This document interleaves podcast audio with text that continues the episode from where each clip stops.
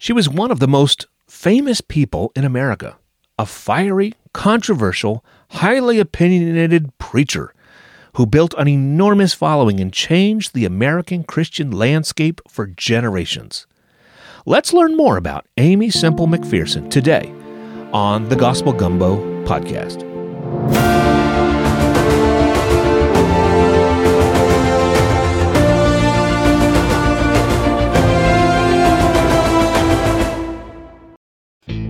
Thanks for listening to the Gospel Gumbo podcast. You can help me out by spreading the love and telling a friend about the podcast. And I would love to hear from you. This is a really small podcast, and any email I get is pretty exciting. So send me your corrections, your suggestions, or just to say hi. All of that is great. Okay, let's get on to today's episode. Aimee Semple McPherson was a charismatic and controversial figure in the early 20th century American church. Known as Sister Aimee, or simply Sister, she was a pioneering evangelist renowned for her captivating sermons, theatrical flair, and unconventional methods. Aimee's life was a fascinating journey filled with triumphs, scandals, and a relentless pursuit of spreading the message of salvation. Aimee was born on October 9, 1890, in Salford, Ontario, in Canada. Her parents were devout Christians who instilled in their daughter a strong faith from an early age.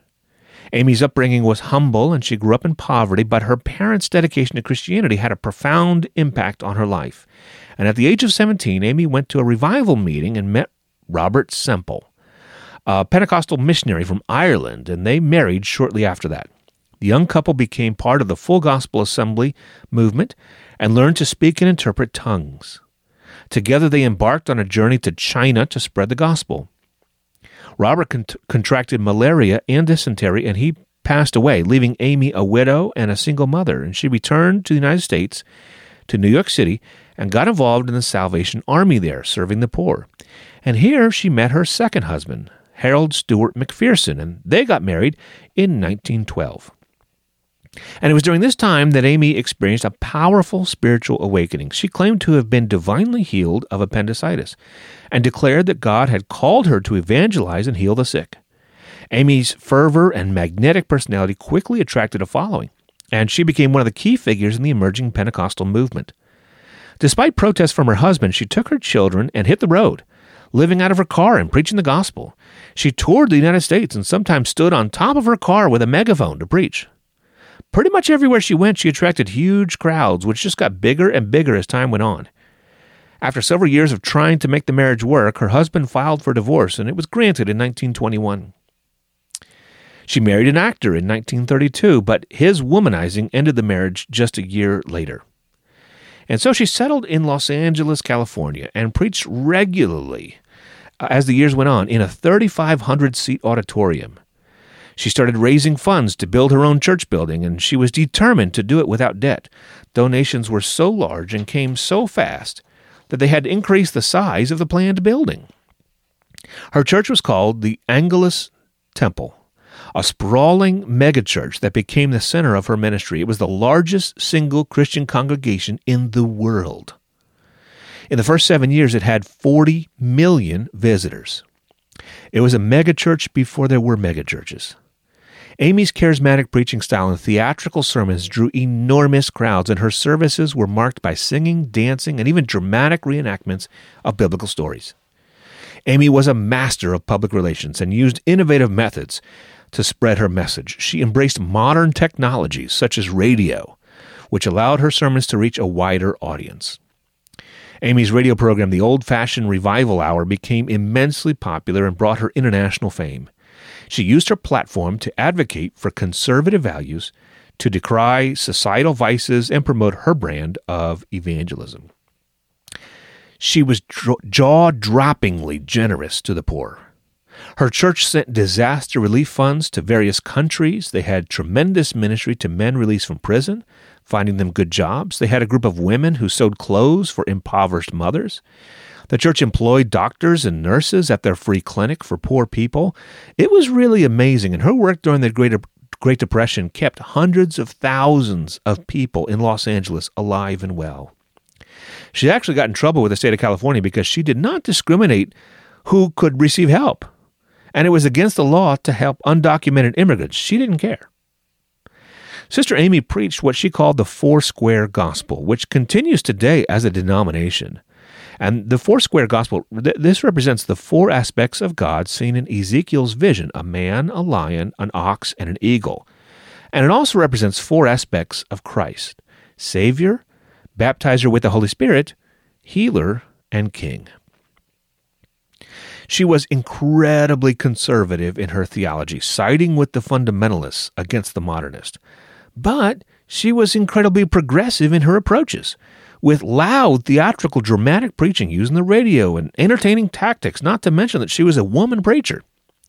Her fame and charisma brought Pentecostalism to the mainstream of Christianity.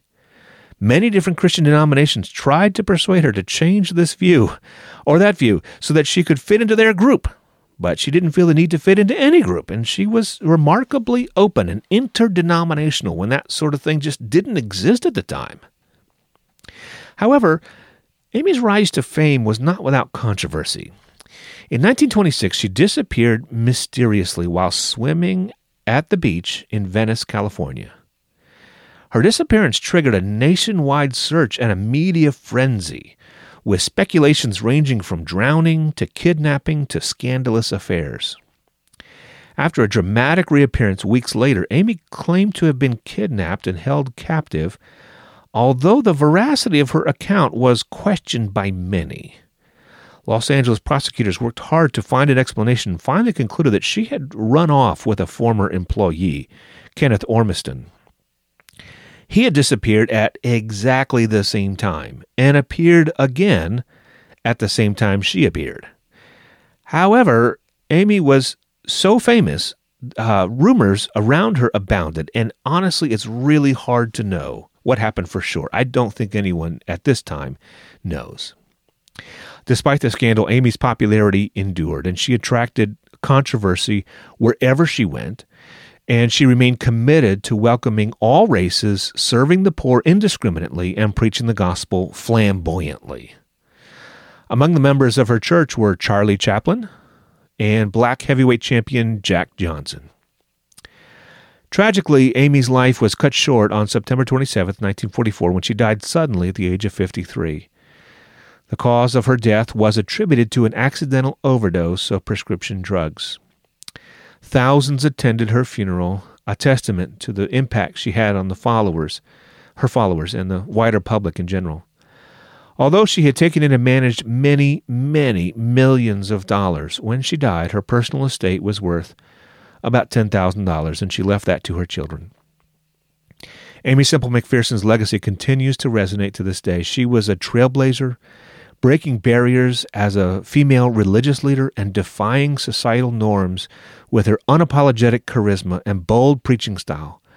Her influence on the Pentecostal movement cannot be cannot be overestimated. And her innovative style of the media laid the foundation for ten- televangelism as we know it today. Today, uh, in 2023, the Foursquare Gospel Church has over 67,000 congregations with 8.8 million members in 150 countries. While Aimee's life was not without its controversies, her unwavering dedication to the simple message of Jesus, her ability to captivate audiences with her unique blend of showmanship and spirituality left an indelible mark on the religious landscape. Aimee Semple McPherson will always be remembered as a charismatic evangelist who brought the message of salvation to millions and challenged the conventions of her time.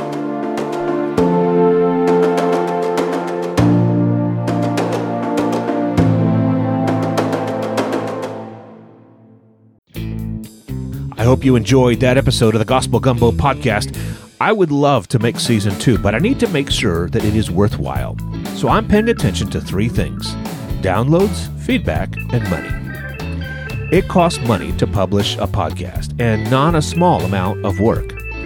Now, if you'll give me just $5 once, I'll give you your own private podcast link that will have all the episodes from season one without any advertising, plus 10 extra bonus episodes. At various levels, you'll also get a lot of other cool stuff. Now, I'm not looking for a subscription, just a one time purchase that will help me to know that this podcast has been helpful. and that you would like me to make another season. Look for the show notes of this episode to find the link to give money. Podcasts are getting gobbled up by big corporations and conglomerates. Independent podcasters like me need your support. Thanks so much.